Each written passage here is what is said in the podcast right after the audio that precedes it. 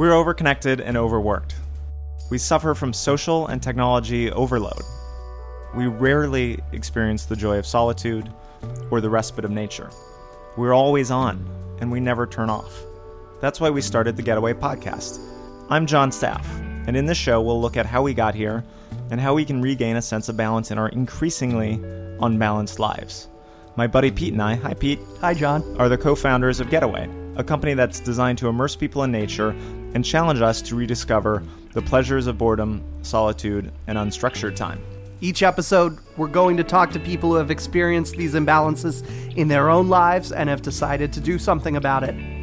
They'll share hard data, personal anecdotes, and useful strategies for creating a counterbalance in all of our lives. Today we're joined by Francine. Francine is the creative director of Reboot, an organization dedicated to producing creative projects that spark the interest of young people in the Jewish community and beyond. Francine is involved in Reboot's project called The Sabbath Manifesto, a creative project designed to slow down lives in an increasingly hectic world. Welcome to the pod, Francine. I'm so happy to be here. Thank Welcome you for to the having tiny me. cabin. We have a rule in our tiny cabin studio that I think you'll like. We lock up our cell phones. Normally in our cell phone lockbox, but you've brought something else. I Tell us a bit about what you've brought. We also have a rule in our big world to lock up our cell phones in our cell phone sleeping bags, which we do. We try to do once a week from sundown to sundown, from Friday to Saturday, and we also have a giant day called the National Day of Unplugging, a holiday we invented, which we thought was a great idea. Um, where we give out tens of thousands of cell phone sleeping bags and people lock up their phones. Let's do Great, it now. let's lock them up. Are you going to go box or sleeping I'm bag? gonna go on the sleeping bag now that we have it here. Great, Francine, okay. we need you to participate. Okay, perfect. Here's your phone. Thank you. We're gonna, Here we go. we're gonna cinch that up. are away. They're gone. How do you feel? I feel calm and with an intention to be here with you gentlemen today. Oh, to that's wonderful. I our feel very present as well. And just to back up, give us you called it a world earlier. Just give us a sense of everything you're involved with, every everything you're trying to do. So uh, the Sabbath Manifesto and this National Day of Unplugging started. It'll be ten years this March um, of this project. Thank you so much. And we're really just trying to help people take back their time. And it really is steeped in this ancient Jewish practice of the Sabbath, this notion that um, the seventh day of the week would be a, a palace in time. Just mark that day, and it would, in some ways, be a timeless day. Um, you could read, take walks, meditate.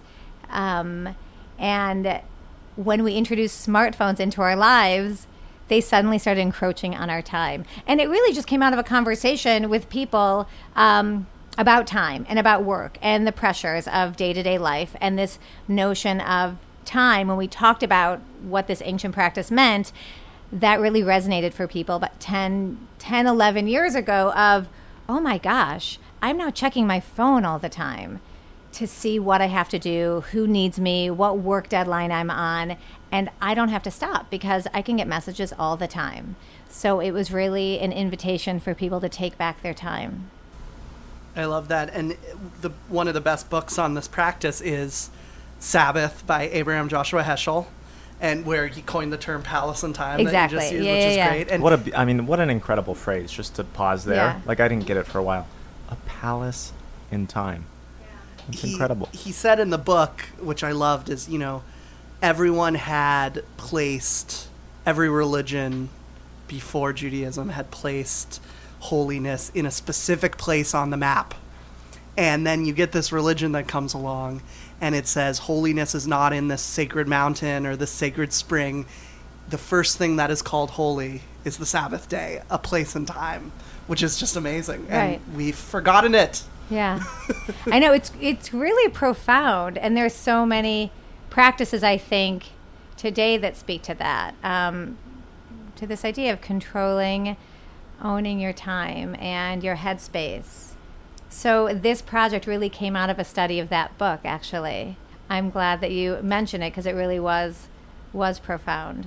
we have this day. We do. We this past year did close to a thousand events where people literally just come to our website and they sign up to get these cell phone sleeping bags, and we give them instructions and opportunities to have analog parties. And again, it's just a giant invitation to put your phone away, but it's hard to do, and people need literally an invitation or a call to action to do it because we have forgotten.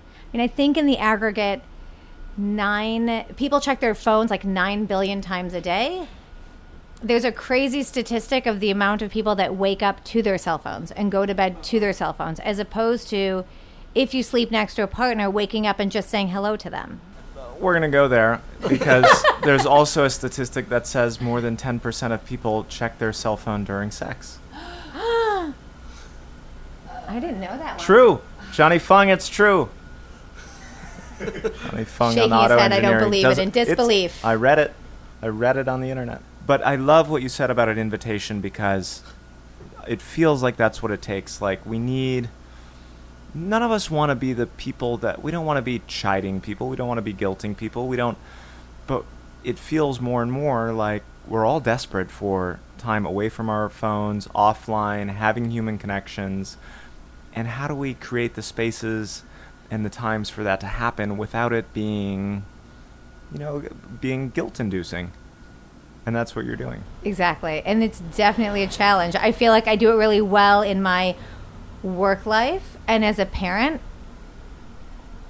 I it's I feel like it's the exact opposite harder. sometimes. It's so much Let's it's talk so about much the harder. Thing. Okay, because I'm I just got engaged, and you know, you start thinking about having kids, and you start having the conversation about what type of family do we want to have, what are the rules going to be, and a big one is what are the cell phone rules of a new household, and like, and I always ask new parents, Right. you know, what are you deciding for the cell phone rules, and I've heard ranges of things. I've heard people say. I just give my I give my baby the phone and it just swipes and swipes and swipes. I've heard other people say they can't have a phone until they're 18. You know what what is how have you experienced the question? So I've experienced it. I wish I could say that I have it down and my practice is great around it, but I feel like the way the phone has encroached on my time has sort of grown up with it has coincided with my parenting and my kids growing up. So the I am now in that place. If I could do it over again, this is what I would do. Um, but there are some things that I try to be more conscious about now. I try to, when I walk into my door at the end of the day, to put my phone away, to not be in the middle of a phone call, to just set an intention of, I'm walking in to be present in my house with my kids, with my spouse, just to be present. So that's one thing that I do.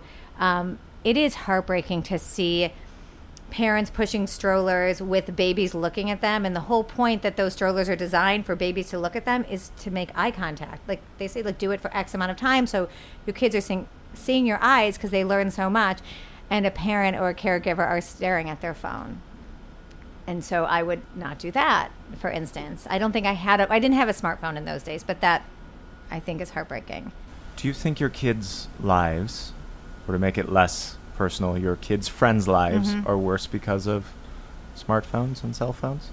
so this is a debate at my dinner table constantly Who's on which side? Are they? I think in some ways their lives have the opportunity to be so much better. But I think it's the way a smartphone is used. I think if it's used as a tool, if it- it's used mindfully, but I think the way technology is designed to keep you on your phone. I mean, the term users, app users, phone users, we all know that that's the same term term used with addiction, right? It's it's all the same paradigm. So uh, I don't think there are enough companies um, promoting healthy cell phone use and healthy technology practice because I think there's an opportunity for it to be great. But I just don't. But I don't think that coincides with increased usage because there shouldn't be increased usage. It should be in moderation. But now I sound preachy. No, but there's this, this. is an invitation. there's this. I, I imagine I'm projecting. You tell me if I'm wrong, but you're out in the world talking about this stuff, and you must be accused occasionally of being a luddite, of being behind the times, of you know we have these all this powerful technology and get used to it, and even if you want to put it in back in a box, you can't anyway. I don't think it's interesting because I feel like the project 10 years ago struck a chord with people. And I feel like that's why it has continued to grow year after year. People knew that there was a shift happening. Of course, there are those people who push back, but I think we all, there's a collective feeling that something is competing for our time. There are those people that find themselves so much more productive, they would never get, give their phones up. But I think more and more we're seeing just more practices around more healthful approaches to our technology. I mean, it's like candy's amazing, chocolate's amazing, but you don't have it all the time. And chocolate has so many health benefits, and red wine, and da da da. But all of it in moderation. It's so hard with this parenting thing, though. It's it's. I asked the parents I, who said they give it to their baby Yeah, to yeah. let it not their baby. It's like a toddler. Right, right, right. and they said, I'm so tired at the end of the day. And you put it in their hand, and it's like a magic machine that gives you an hour of a break. Or, you know, I, you know, people get mad at dumb TV, but if you're tired at the end of the day, you want to watch dumb Right. TV. And I think it's it's what you're saying. It's having mindfulness about knowing what you're doing with it, and not using it for your purposes, not having it use you for Right. its purposes. So, but it's it's a challenge. Of course, and you like it's this magic machine that kids have because let's face it, it's a magic machine for us. It is. So they see it's a magic Totally. machine for us. So they mirror it being a magic machine. And so creating opportunities or taking more opportunities to unplug and find magic in other moments, I think is the most powerful thing to do. So then you have a lot of magical moments. This shiny rectangular device should not be the most magical. And to take moment. the take the pressure off kids and parents and just in our own lives, as you suggest, many of us kind of know that, right? Like I know the data that says I'm going to be more creative if I put it away. I'm going to be more creative if I find a moment of boredom and push through it. But it's still really hard to do. And so you've proposed, you know, with the Sabbath Manifesto that, you know, we all find our own kind of time and way to do that. But I'm, I'm curious about what has been really successful for people. You know, how do you take it from, I know this would be good for me to I'm actually doing it? I think that's the power of ritual, actually, because ritual is something that we, uh, a person adopts, and so they take on a practice. And we found that talking about this, creating this National Day of Unplugging, was an incredibly powerful tool and message to create awareness around the power of unplugging and to open up space for other people to have conversations. Um, because i think that's really what this day does and what the sabbath manifesto does is it creates opportunities for other voices to talk about the power of putting our technology away. Um, and uh, what we found is that we have like 900 community partners that come on board with us to use the cell phone sleeping bags or the the DIY kit and tools that we have on the website to implement within their organizations and with their people to give them practices to make to make the ritual their own. So the most successful thing we've done is created scaffolding and tools for individuals to make an unplugging practice personal and authentic and meaningful. It's not you have to do it this way. It's like these are the tools to do it and what does that mean for you? So let's work on Pete, who's a on Pete. technology disaster. Because we started this company and we, we genuinely believe it. Like, we know it's bad for us, and I'm also a disaster. We try to disconnect. We get in trouble from our partners for not doing it. We feel guilty ourselves because we're, despite des- best intentions, too connected. Um, but because I don't want to bear the brunt of the spotlight, let's take Pete and try to fix his technology addiction. Yeah, so I'm addicted. I check Twitter all the time. I do it in all downtime just to get political opinion.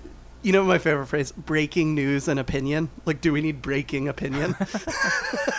it's like uh, that's what Twitter is. It's like I need to know these random people's opinion on a thing that it does not rise to the level of being that important anyway.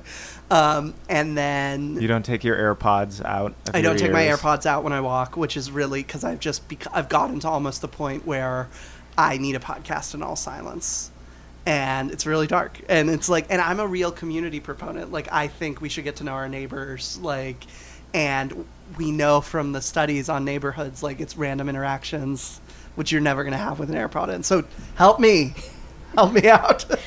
I mean, the vision of people with AirPods in all the time looking at their phones. I mean, the fact that we don't look up No, and we don't hear anything, it is. And pretty soon it's just going to be our goggles and the earbuds. It is a dystopian future. So think about that, and you don't want that, right? That's pretty scary. Um, so help you. I mean, what do you do when you wake up? And where's your phone when you go to bed? It's right. It's almost sometimes it's in the bed because sometimes the cord, the charging cord, like is only close enough to be in the bed, and I want to check it right before, and then I just put it down. Okay, so how do you We've got one area to help with. We appreciate your get your honesty. phone out of your room? Okay, that's a very good. Yes. Right? Okay, what about alarm clock though? So I don't want to plug anything, but Sony has a fourteen Maybe nine ninety nine. I did I did a digital detox for my for my family last year, and I got everybody alarm clocks, and I got a charging station that was in the hallway. Oh wow. Okay. Or it's in a. I actually put this next to our dining room table to help my teenagers get off their phones. So there are no phones at the table. But the benefit is they can be charging them. Yeah. Everyone's refueling. The pet phone, the pet, the humans. Um, everyone got alarm clocks, so nobody's waking up with their phones next to them. No one's going to bed with their phones next to them. So that's like a daily thing. And just Yes. to ask, is that mom checking the push notifications that are coming in on the kids' phones? No, but I'm, I'm not Just that mom. No, yeah. and Just easy. Okay, Pete, you should do that, and I'm gonna do it too. Yeah, here's get it out of your here's the room. other thing, Yeah. though. Yeah. What no, about? we got. It's so easy. But during that moment in the night, you could get the text from the friend that says, "This is part of the reason." Like the final string. I know this isn't the main. Pete's thing, a better friend than me. I don't have But this you concern. could get the text from the friend or family member in the night that says, "I need you right now." Like, how do you, how do you solve? And I, I've heard that from a lot of people. That's not a weird me thing. Like, like when you're going out to a place or you're at dinner, if you really leave the phone in the car, that could be the hour when. You know, someone the needs you. 911 Yeah, the 911 911 call. call because you're, we all will get that call. We have, if you have five close people to you, there will be a moment when that call happens, and it could happen during that dinner. Wow, we live with so much anxiety because we think that we're available all the time. I mean, I guess right there, right? like, exactly. how to, like, Everybody live with that. figured it out. Francine just gave up on your case. No, but No, like no, I didn't, but I just thought that- like, you no, I a I- telegram like eight, eight days I know later, what and it's like your loved one died eight days ago. it's like, you, you So better, I'll tell you you another. So I'll eight tell you another thing that I did. I did reinstate my landline. oh wow, No way. I Wow. did. I reinstated the landline, and I call it my bat line.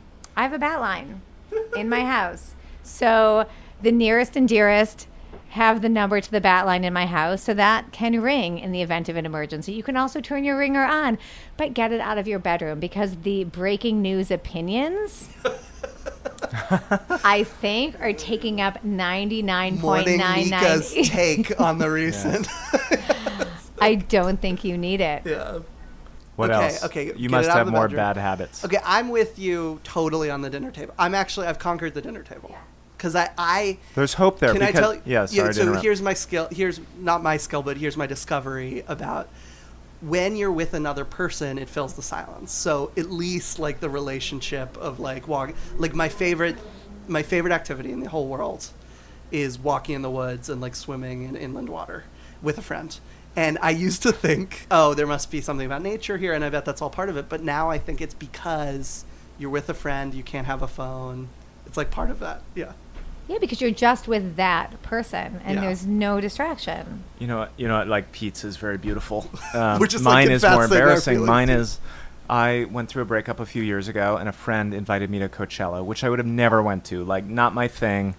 Um, not I like on that brand. Mine is just a sweet little no, walk is in the woods. But I'm trying to, you know, I'm, I'm throwing myself, I'm, I'm embarrassing myself here, but music festivals are another one of these moments where your phone doesn't work because there's so many people that Yeah, you know that that you don't have the literally there's not reception yeah. right but there are these moments whether it be in the woods or whether it be at a dinner where the norms are enforced or music festivals where the phone is not an option like think about a flight where the wi-fi doesn't work like if you're like me you're better than me francine so you're but if you're like me you're like ah like okay, i was gonna like crush like 300 emails on this flight and then 10 minutes later you're going like i didn't know this feeling existed anymore really I love that that part. You know, there's this old joke, or there's this recent stand-up joke of uh, uh, canceling plans is like heroin or something, which is you know the feeling of canceling. Pl- the thing about why canceling plans feels so good is because you prepared